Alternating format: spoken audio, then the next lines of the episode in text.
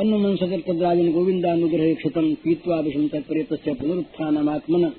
सखन हे मनान, मरे जिये ही काल हम कृष्ण अनुग्रह जान। मन हरखे अति प्रेम भर बोले श्याम सुंदर ने जला दिया। अब सब लोग कन्हैया की जय बोलने लगे। कन्हैया भैया की जय, कन्हैया दाऊ भैया की जय। नीलमणि हंसने लगे। पर उनको तो दूसरा काम करना। उनकी आँखें लगी है काली हृदय की ओर। वो कुछ और सोच रहे हैं। बच्चे तो सब आनंद में, बच्चों को अब बीस बीस की बात फिर भूल गई।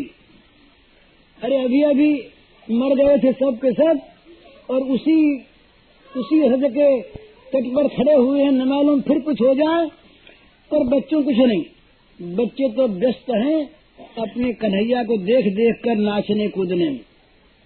बोले ये कन्हैया, देखो ना, हम लोगों को जिवाए दिया।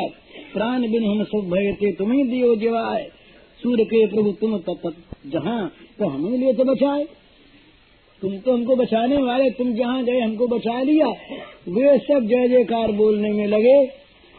इधर ये दूसरी चीज़ इनके मन में और आई।